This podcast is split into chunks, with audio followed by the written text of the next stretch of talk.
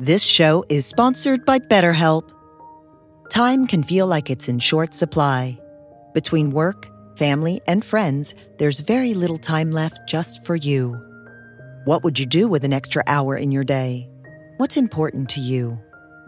Therapy can help you find what matters to you so that you can do more of it. It's a great way to increase self awareness, build a greater sense of purpose, deal with overthinking, and more. If you're thinking of starting therapy, give BetterHelp a try.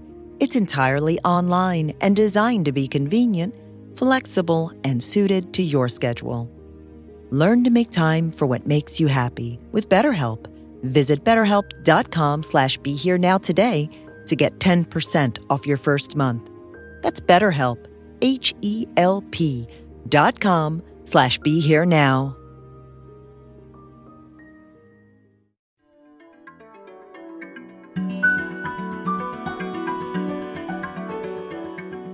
Walking each other home is an exploration of the many ways we cultivate wisdom, compassion, and love in our lives. Mirabai Bush talks with some of her many diverse friends about what they're learning now from their spiritual paths and practices. If you would like to support this podcast, please visit BeHereNowNetwork.com forward slash Mirabai.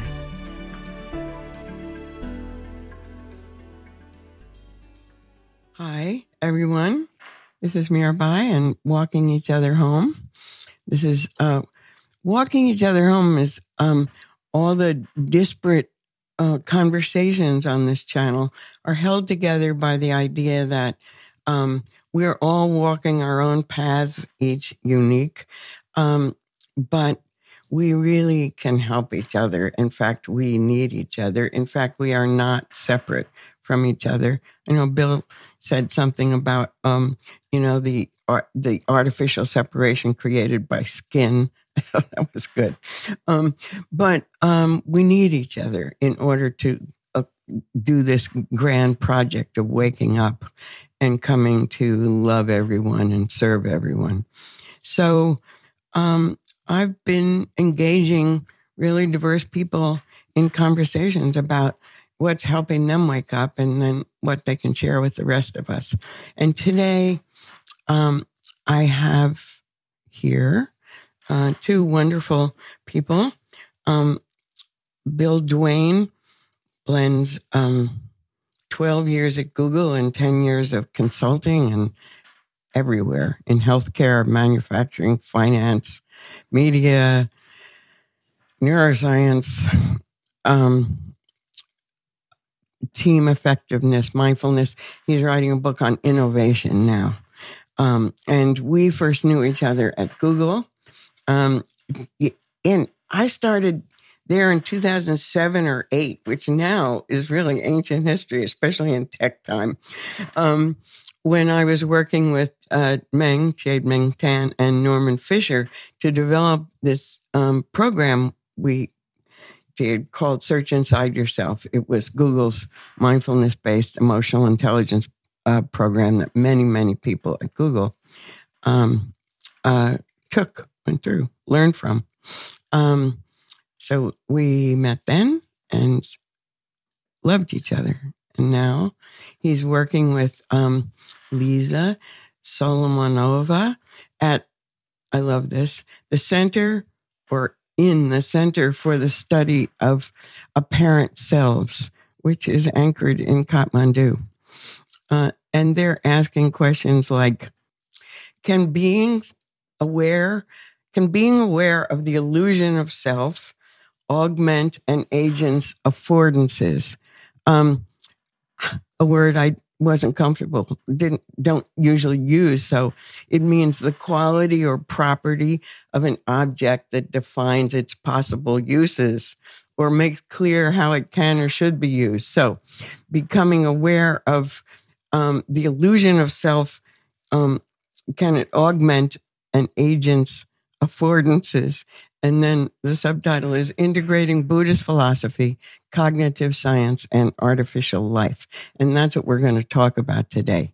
Lisa teaches in the Department of Psychiatry at McGill. And, um, and we're going to talk about. We started the conversation saying, uh, um, uh, people are really interested in compassion and AI, and um, oh, one thing that made a lot of sense in early conversations to me is about why Buddhism and and um, AI that to design minds you have to understand your own, and the Buddhist practices that I've been doing for many years have been such a direct route to, in as much as I do, understanding my own mind. So um, I was very interested in this. So let's start with Bill. Would you define AI? Most people think of robots or Siri or Alexa or just functions like visual recognition or or something I came upon online robots as therapists how people like them and many people prefer them to humans as therapists oh my god um and so tell us what are we really talking about when we talk about ai well, I think uh, first of all, thank you for for having me. I, I loved the uh, the introduction, and it feels like it would it would not be appropriate to start without uh, an expression of gratitude. You know, the way that you framed this conversation as helping each other walk paths.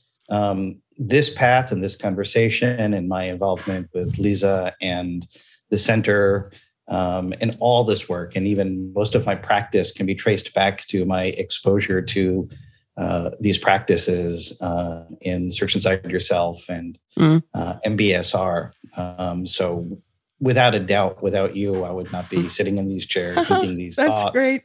um, so, I, I, really wanted to start off with an expression of uh, of, uh, of, gratitude. Um, and so, I think I think the reason why it's important to define AI is uh, you know in in popular discourse when we talk about ai we're talking about a lot of really different things. And i think it's important to have a little bit of specificity. So i'll offer some comparisons of different things we mean when we talk about ai that might be supportive of this conversation. Um, so generally when we talk about ai we think about either if you're the optimistic sort the star trek computer um, or if you're the pessimistic sort, um, Skynet from the Terminator movies, uh, some highly advanced uh, technology that thinks and can interact with us in substantially similar ways that we would uh, interact with another uh, conscious being. Um, and really notably is we are not there yet. There's there's even quite a bit of argument about uh, what would the path towards that look like, although things are moving very quickly. So it's important to note that when we think about that sort of entity, that sort of machine, it, it doesn't exist yet. And there's a lot of people working very hard to sort of head in that direction. Um, what we are seeing are these huge leap forwards in um, machine learning or neural networks, different names for it, also called AI. Uh, but the nature of these is generally quite limited. They're they're they're quite good at specific tasks like winning Jeopardy or driving a car or identifying photographs or um, identifying uh, tumors uh, on um, on radiography. Um, but there, it's quite it's quite narrow. It's quite siloed, uh, even though it's it's very interesting and amazing. And then I think a lot of these conversations, particularly around ethics and intention, also come to uh, you know, we we might retroactively call things like the Google search engine um, AI, um, even though it's probably more properly viewed as uh, as algorithms. So um, I just wanted to to note that we're really talking about the way things exist now, but even more, we're leaning toward into this space that doesn't exist yet. So therefore, there's lots of um, uncertainty and unknowns about it. But um, uh, all of us at the center think it's really important to think through ahead of time what that might be like. One is so that we can, the outcomes are in line with what we want. And two is so that we as humans can really have this. Um, this knowledge about what's it like to think about beings that may have a different sensorium. Mm.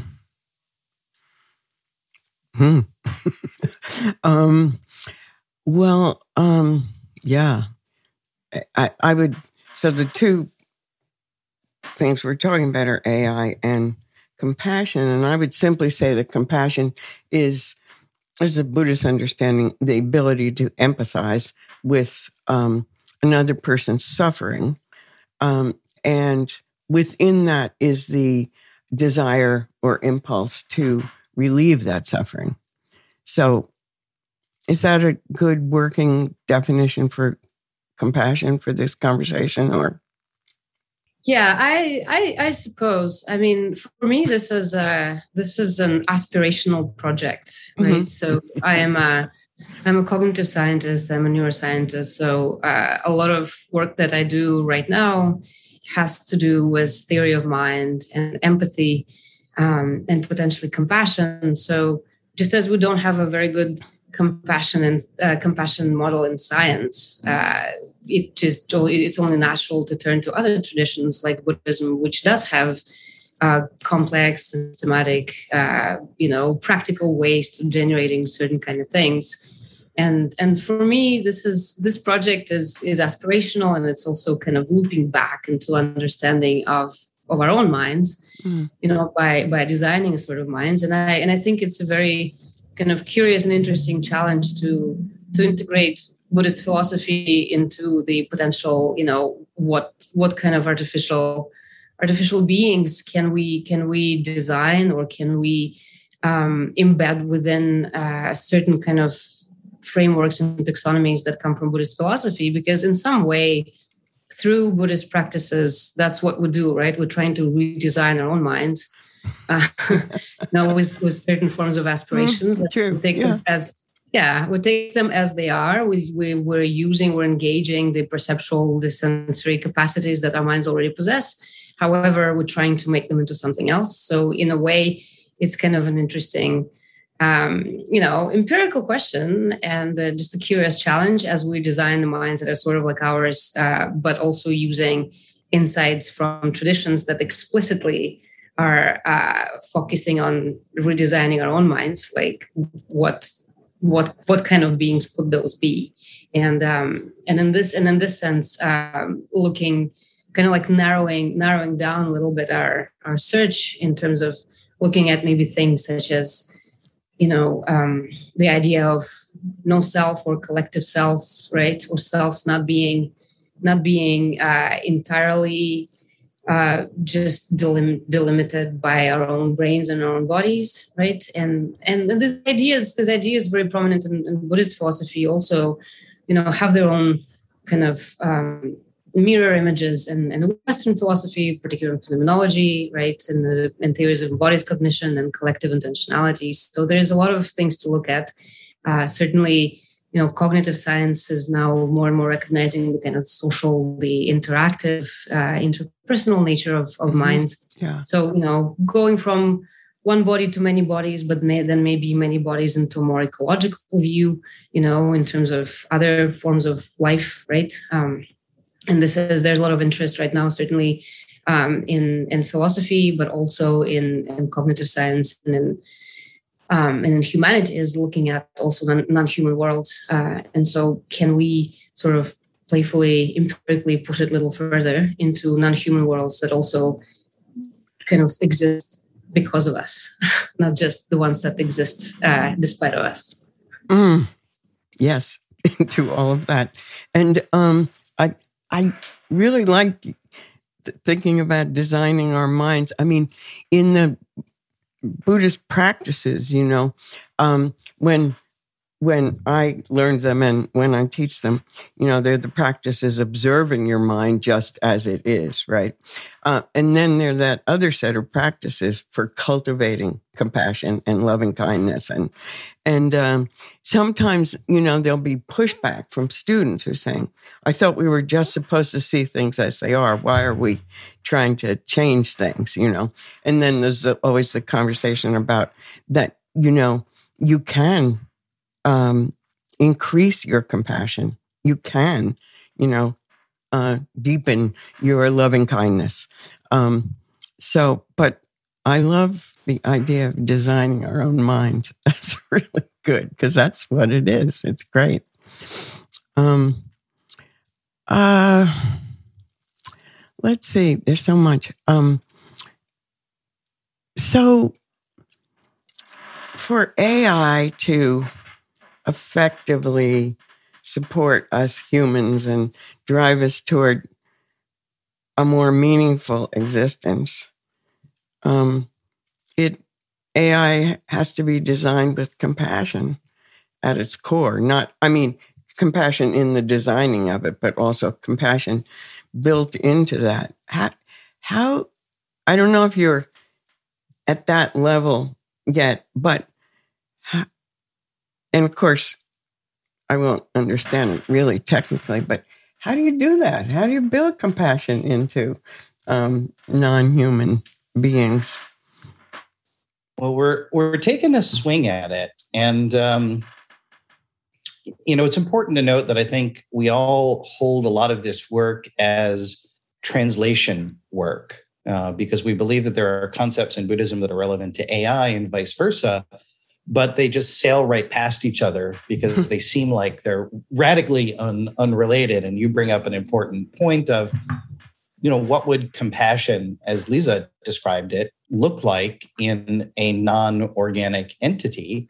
And then your question is then how do you train it? So we're we're currently in the middle of an interesting translation exercise to look at aspects of biology and evolution that then may inform a strategy. And one of the things that we're doing is when we're looking at suffering, you know, one of the one of the translations of dukkha is stress, and it's actually one I like a lot more than mm. suffering mm. because it covers a lot more subtle yeah. um, areas.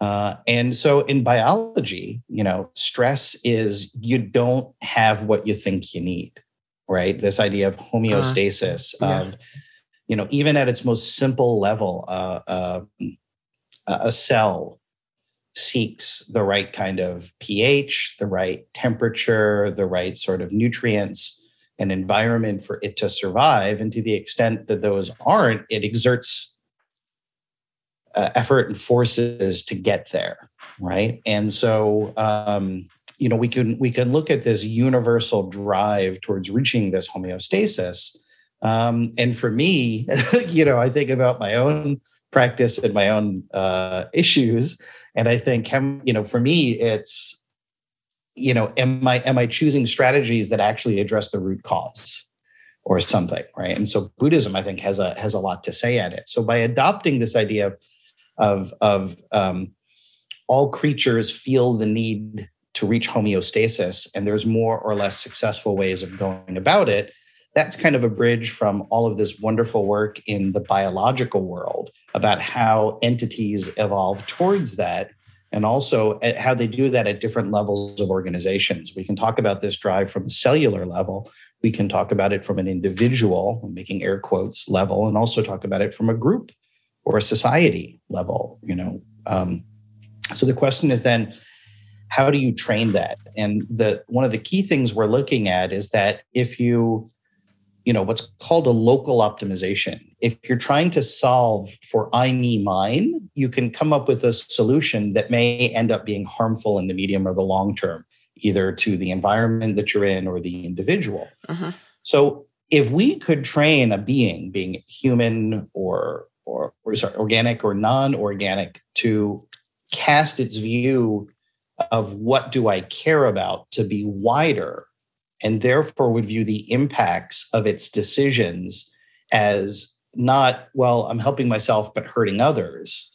But if you expand that circle of care a little bit, then you say, well, I'm hurting myself, which speaks to you know the dalai lama's point of uh, you know being kind is just an enlightened form of selfishness mm-hmm. right? yeah, yeah. you're taking care of your of yourself so what we're thinking about is that how might we increase the perception and intention of a being so that that circle is wider and therefore it pursues strategies of alleviating stress um, that's more of a, a, global optimization versus local. And so, uh, even though it seems a little tortured to talk about it in those, you know, nerd terms, mm. we're then hopefully creating a bridge by which we can look at all of these things from evolutionary biology.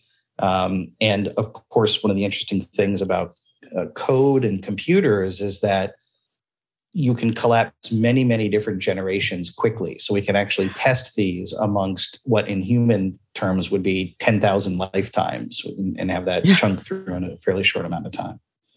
Mm. That's really helpful to hear.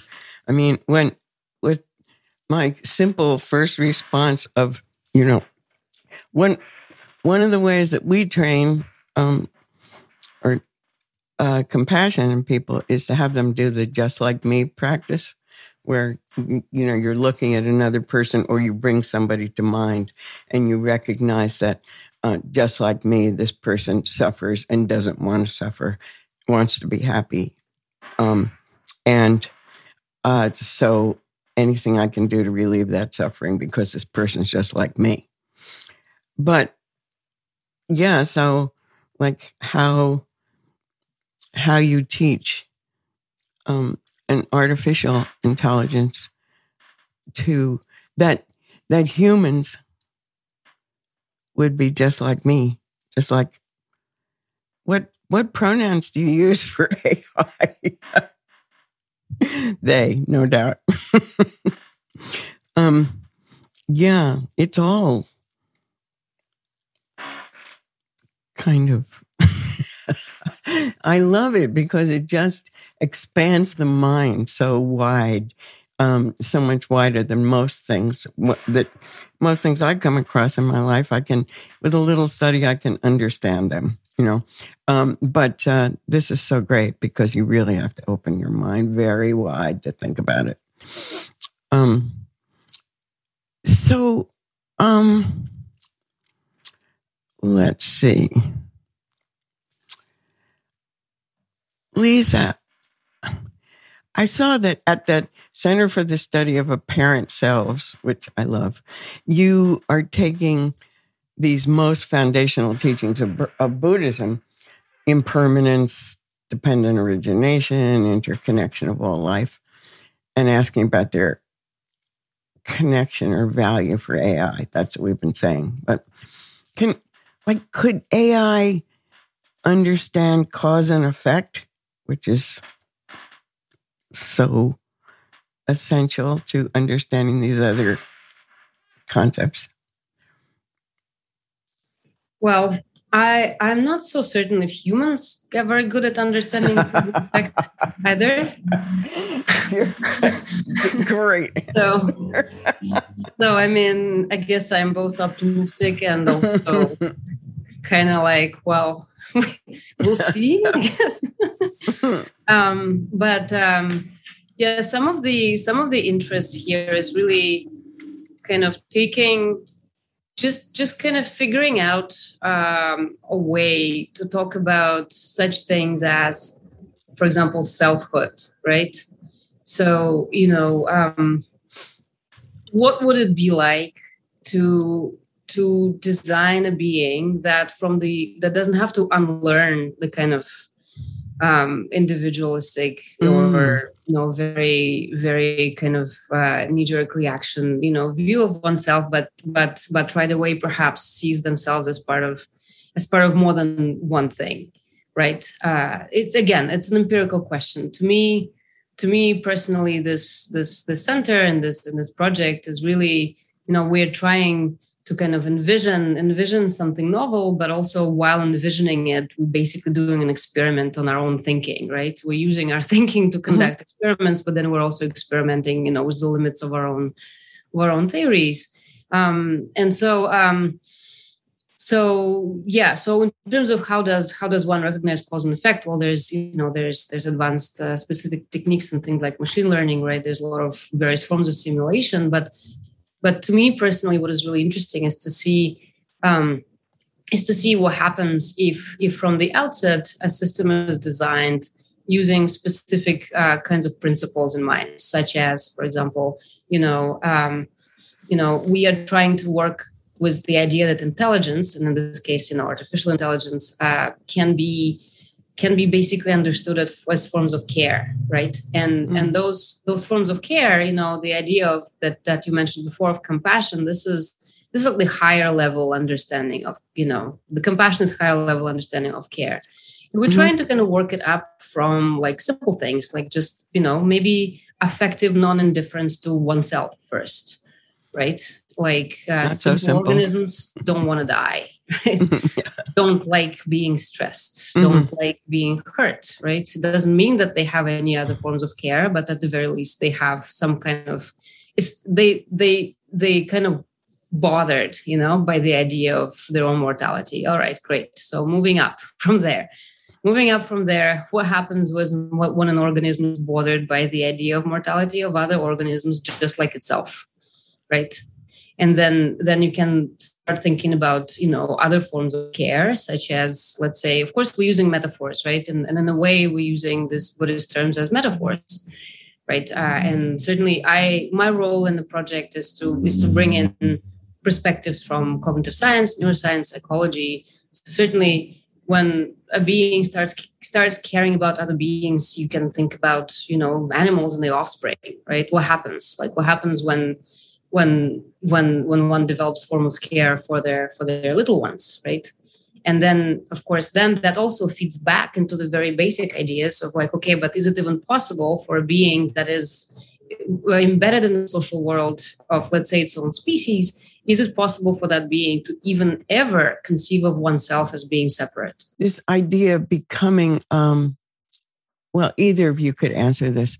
This idea of becoming a bodhisattva agent that i think you said much of our current thinking focuses on the notion of a bodhisattva agent a hypothesized artificial agent that evolves toward optimal cooperative behavior based on recognizing the shifting and at times uh, unintuitive nature of beings and their contexts. So, what about that, and how? What would it look like in a bodhisattva agent? I know, Bill, you talked to me about this when we first started talking about all of this. Yeah, I'll start, and then Lisa can uh, can correct and uh, and uh, add on uh, from there.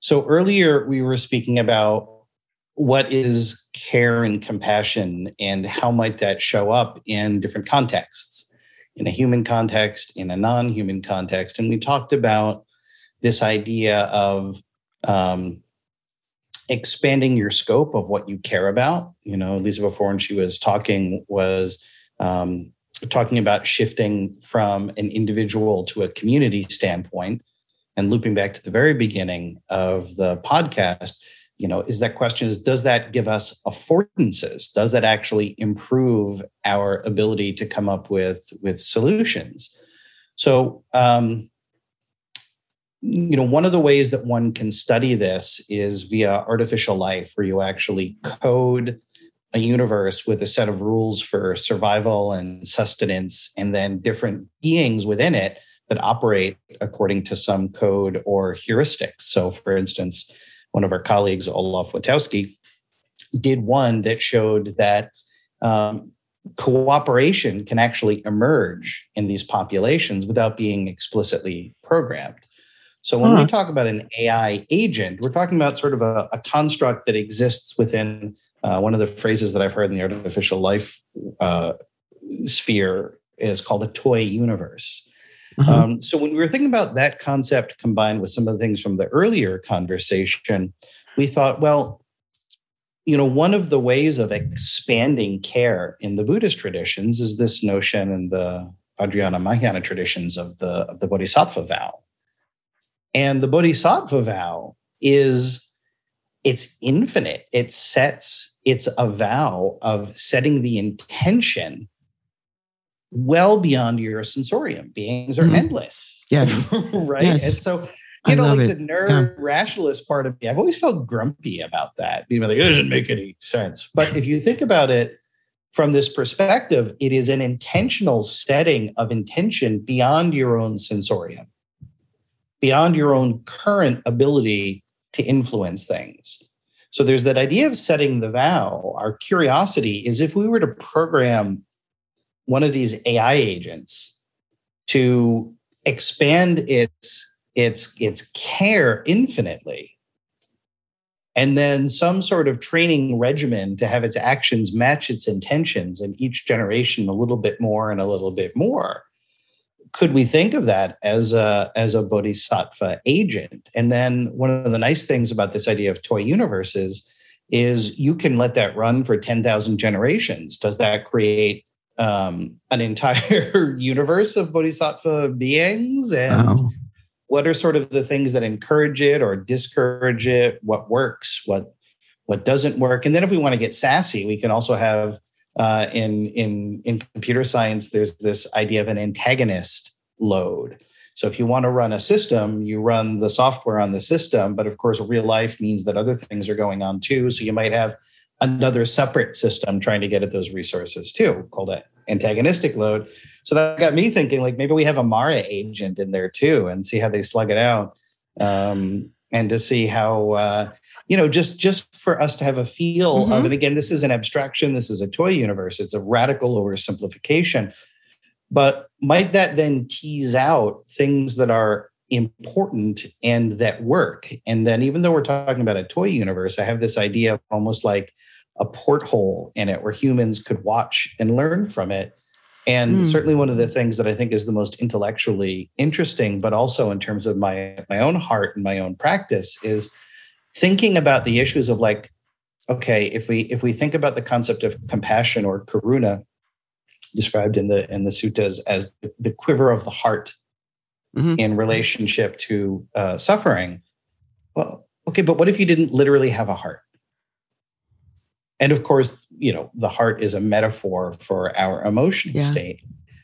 What would it be like if you didn't see with your eyes or feel with your skin, or as Liza was pointing to before, where your sense of self didn't stop at your skin?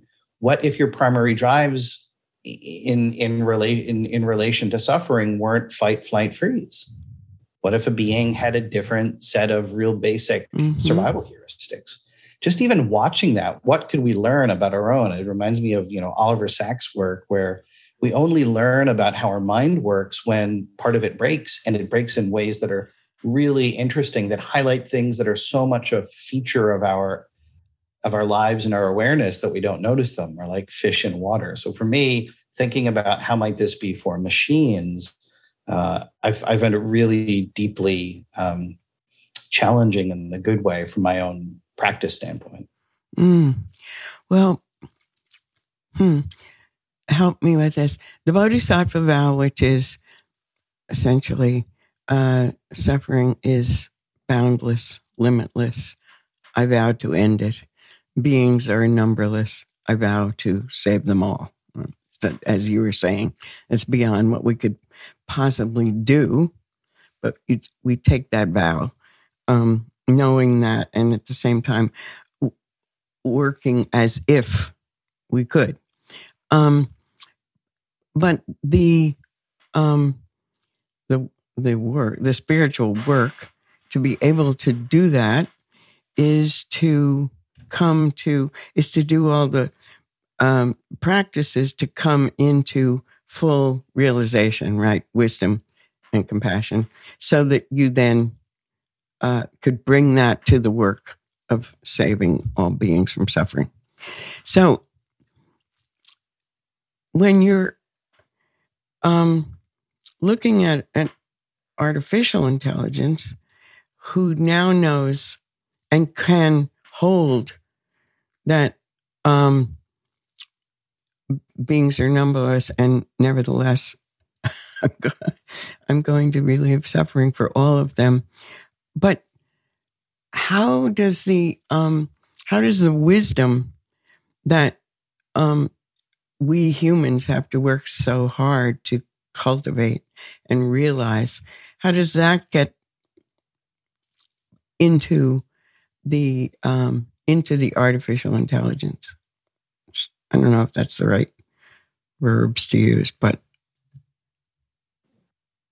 yeah, yeah, no, that's that's exactly it. That's exactly the challenge. I I find it um, I find it uh, very interesting and, and playful to have this like paradoxical aspirational AI that knows that it's never going to be able to do what it vows to do. Right? It's like like a bodhisattva vow. Like you know, it's just not going to happen. It's an it's a poetic aspiration it's a form of orientation towards towards the world you know like we're not actually gonna well, i mean it's been a running joke in our in our group that uh, i'm a bad buddhist because you know because i i think i i I can't actualize my bodhisattva vow, but but I kind of feel like I probably won't. I know um, that the bad Buddhist. That, could, yeah, that could be a character in something. yeah, that's other yes, than I, life. I yeah. fully fully embrace the the, the bad the bad Buddhist uh, uh, view of myself. But uh, yeah, so the aspirational kind of yeah, but also just even even less aspirational, kind of going back to the idea of wisdom, right? Like the this is like this is something that one might might envision in in sort of you know the, the general AI design in the sense that uh, you know at the very minimum um, it will have to do with the idea of what counts as good outcome, right? Like when when a system has a problem to solve, you know, let's say you know with time and computational capacities, more and more information can be taken into consideration at a time, right? Um, so just just yesterday, I had a conversation about this was was a good friend of mine, kind of like trying to figure out like what would it look like, right? And and we and we, we were thinking about all sorts of paradoxical scenarios, like for example, Google Maps. Okay, like uh, right now, the idea is you got to get faster to where you're going. It seems very straightforward, right? All right, that's that that's great. You know, take into account traffic, weather, fine. That's that's great. However, what about uh, a situation where an AI would realize that sitting in traffic is good for you? It's going to make you slow down you're going to have more conversations with your family while you're in the car on the way to school you know? Will that will that then result in in the in the compassionate ai letting us sit in traffic for longer? Or maybe sitting in traffic is great because we're going to get increasingly frustrated and abandon cars and get you know get on bikes. That is that is that you know because mm-hmm. when we started this conversation you referred to this paper we're trying to write about augmenting affordances. And the idea of affordances comes from um, what's the domain that's known as ecological psychology. And and the idea is that the the objects and things in the world they call out for our attention right? And that's that's based on our on the way that our bodies and mind are developed you know through, throughout our history right? Mm-hmm. so you know very kind of simple ways chairs are for sitting cups are for drinking right? Because they're designed in a certain way we recognize that our bodies are attuned to those things right? Tree maybe for climbing like will be for swimming uh, etc. And of course, you know, these affordances are physical, but they also, you know, they're also cultural, right? You know, a chair is for sitting, but the throne is for sitting, but maybe not for you. you know, you know, a door is for opening, but the door that says, you know, um, the dean of McGill maybe is not for me, right? So it's like we, we we learn more complex forms of affordances. They become also, you know, cultural, contextual, uh, you know, maybe the throne is for sitting when nobody's looking, you know. uh, so, in other words, we're always in some kind of conversation with ourselves, mm-hmm. with the way that we're enculturated in in the world, not only in physical level, but also on, you know, on again more than one person, right? Level. Um, and so, and so, yeah. So, so, so the idea here, the kind of challenge was that okay, well if if the idea of no self is or at least you know no soul itself or no you know mm-hmm. no constantly unchanging self is so central and so important in buddhism and it's it's pretty important in you know developmental psychology yeah. and cognitive science neuroscience etc um, if those ideas are really you know pointing to something fundamental about what what what human mind is and what it can be um, how can we then um, like what would happen if if if an artificial system would kind of come to that realization faster and then what kind of outcome what kind of you know what, what kind of information as you're mentioning in the idea of wisdom would be counted as desirable outcome you know is it really just about getting getting to work faster or maybe the system takes into account like mm. the hmm. idea oh you know the faster people get to work the more hours they spend at work the faster they burn out the less time they have to i don't know listen to your podcast Mirabai. Uh-huh. yeah, uh, that makes me think. So, uh, uh, a dear friend of mine is an artist. I'm an engineer. When we're walking from point A to point B, I would be like, "Well, let's go this way," and she would say, "Well, I think we should go this way." I'd be like, "Well." And she she'd been hanging around with Google engineers long enough. She was said, "Pray tell, in which way is your way more optimal?" and I said, it's shorter. And she would say, mine's prettier. Right. And, you know, it was, uh, it was great fun. And it speaks to what Liza was, was pointing to is this question of what are you optimizing for? Yeah. So part of the reason why we, we enjoy doing this work and we hope that it might be useful and important is a lot of these systems right now what are they optimizing for is something that's that's fairly narrow and specific and generally uh, driven by concerns around time to market those kinds of things. And you know that's that, that's a powerful draw. It's powerful sense of energy that propels things uh, propels action.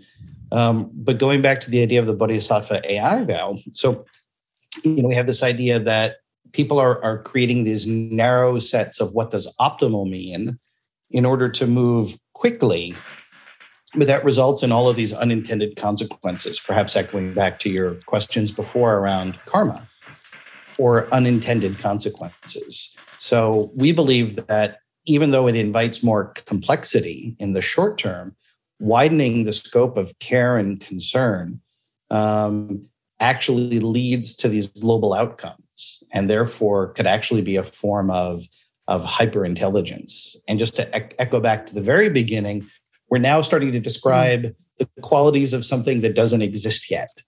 So there's a lot of uh, hypotheticals going on, but we think this idea of increasing that that that sense of care is actually an affordance. It would actually help, although in the short term it's complicated right? Most of these people are choosing a narrow definition of what does optimal mean because it's faster.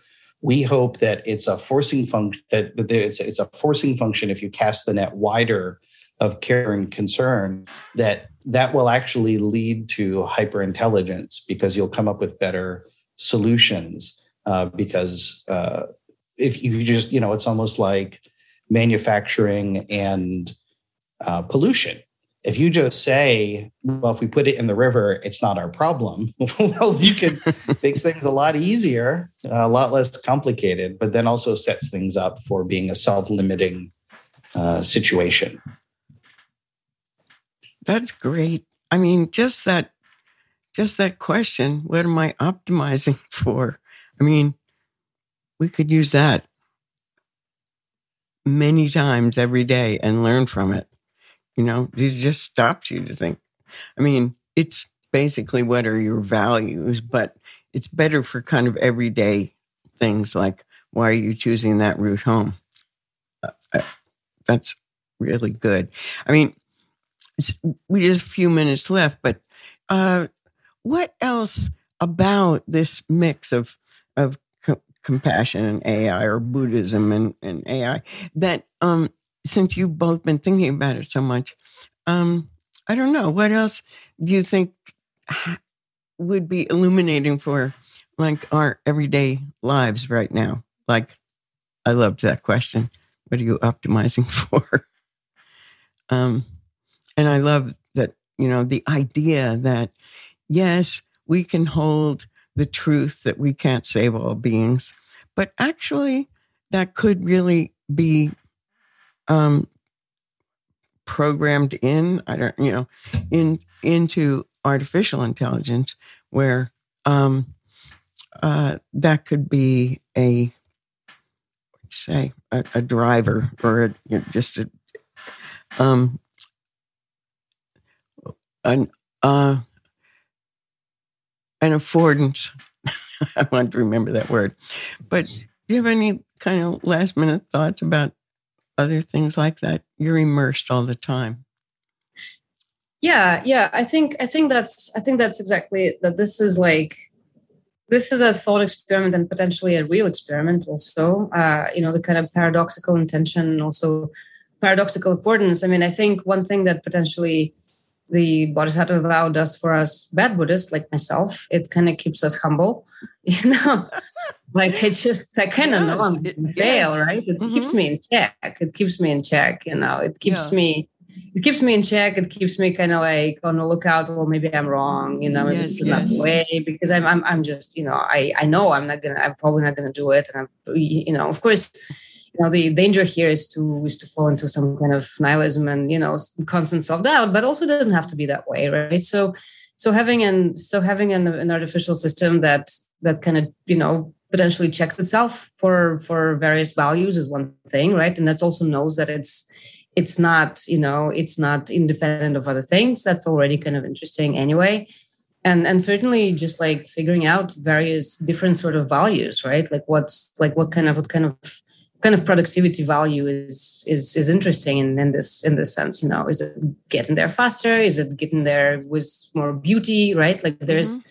there's there's a variety there's a variety of things that, that we might think of as as values and certainly in contemplative practice and also in just general cultural human life right? It's it's often not about the fastest or the the most efficient or even or even the best you know we often make decisions that seem very counterintuitive because they respond to some other needs mm-hmm. so can you have can you have an artificial system that is open to other needs you know and mm-hmm. is, that is potentially you know keeping itself in check and having this I you know the idea of care, but also not necessarily knowing better. I think for me, this is this is these are all very very interesting questions, um, and uh, you know uh, looking at looking at the potential of designing other minds while we try to design our own in itself in itself is an interesting kind of exercise right? Um, yes. so yeah using using using certain certain kind of long-standing buddhist ideas as, as some guiding metaphors i think i think could be really illuminating in that sense. Mm. yeah. They the whole process you've been describing is um, I spend a lot of time with people in higher ed talking about what contemplative knowing is. Arthur Zajonc, physicist, uh, wrote a book on contemplative knowing and how, unlike um, uh, uh, critical thinking, rational thinking, where you put the object separate from you so that you see it for what it is and you're not contaminating the view by being involved in it um, in contemplative knowing, you bring whatever it is an idea or a person or an object um, as close as you can. It, becomes intimate and you know it in a different way. You know it in a contemplative way and a more holistic way. Um, and by learning about uh, the ways in which artificial intelligence could hold compassion. You're looking into your own mind to discover the nature of that. That's really um, powerful and beautiful. I think. Yeah, and, yeah. and one one other thing just just came to mind in terms of you know what we can how we can apply it to to our own lives is like uh, you know the uh, classical academic joke. Uh, you know, have you read this book? I was like, well, no, I haven't even taught it yet. so so so you know uh, and this That's is an exercise right this is mm-hmm. an exercise that yeah. we often give students like if you want to understand something try to teach it yes yes so mm-hmm. so if we if we want to like again like me i'm i'm fundamentally a human scientist you know mm-hmm. and i'm fundamentally interested in understanding humans but for me then the kind of amazing challenge is okay well great like we're talking about stuff like you know sense of self or agency or compassion or wisdom or other notions that have their own cultural meanings within my own life. But you know try try to explain it to a machine and maybe then i'll explain it better to myself right in terms of my yeah. academic work but also my human life. Yeah that's great. Arthur in talking about how this kind of knowing involves bringing things very close, um, called it the epistemology of love. Mm. I was at an academic conference when he first used that phrase. It was at Columbia, and the whole place, all, all everybody stood up and roared with applause. I said, "This is the first example of the epistemologist as a rock star." because he called it the epistemology of love. So that's what you're talking about. Bill, do you have any last things you'd like to add to all this great jewel? I think the epistemology of love is just too good a note to not end on. I feel like whatever I say it would just be like, yeah, that was interesting, I guess. But yeah, just sort of full full stop of what do we mean? You know, just to echo Liza's thoughts, what do we what do we mean when we say care? What do we mean when we say mm-hmm. uh, action directed towards care? Um, and so, in you know, the translation of it from organic to non-organic beings, and the non-organic beings are evolving at such a clip that even though they're not there yet, it's likely, mm-hmm. maybe not likely, but possible within within a lifetime or so that that they would be. And so I just think these are important questions to answer, not only from a defensive standpoint, um, but you know to uh, to to, to presence our, our colleague Olaf. You know, if if a machine doesn't have its sense of self stopping at the skin like ours does biologically, just based on our sensorium, but may, I'm sure there are lots of things that humans are going to end up being better at. You know, uh, talking about what what Liza said about the idea of communities, and there's no such thing as a baby. What if 100 years from now people say there's no such thing as a human? Right, because the humans need to exist in their ecology, and what if that ecology includes mm-hmm. other beings that can augment? Uh, you know, just to you know it's it's it, it feels a little vulnerable to be optimistic in that you know and i think it's important to not be naive about it. Um, but i do think there's a possibility of an augmentation where these where different types of conscious beings can inform each other. Mm. that was great. Thank you. Um, thank you. yeah. I, I one time was uh, at something in New York with uh, Gelek Rinpoche, great Tibetan teacher, who's gone now, and um, some I can't remember who it was, but anyhow, he just written a best-selling tech science book, and um, they were talking about a reincarnation and artificial intelligence machines. They were calling them then. So this um, uh, scientist said to Gelek was talking about what he thought you um, whether you could come back as a machine, as a computer. Um, and uh, he was saying, well, it would be the consciousness of, you know. Um, and so this person said, um, You mean I could come back as a computer? And he said, Well, if anybody's going to, it'll be you. I think I think that guy spent the rest of his career trying to figure that one out. But that'd be a good thing to talk about sometime with Buddhism and, and AI. So I hope I come back and and am able to witness some of the things that you guys are um, imagining. Yeah. so thank you both. Really. This was thank you, thank you, really wonderful. It was for me, and I'm sure it will be for others who listen. I just know. So, thank you, and I'll be in touch soon. Take care. Thank Bye. you.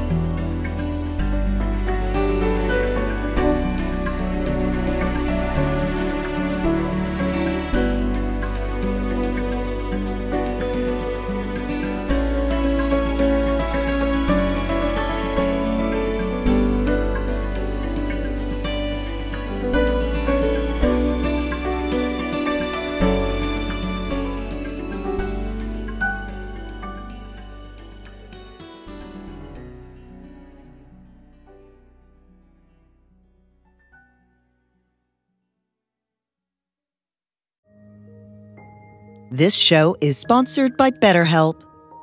Time can feel like it's in short supply. Between work, family, and friends, there's very little time left just for you.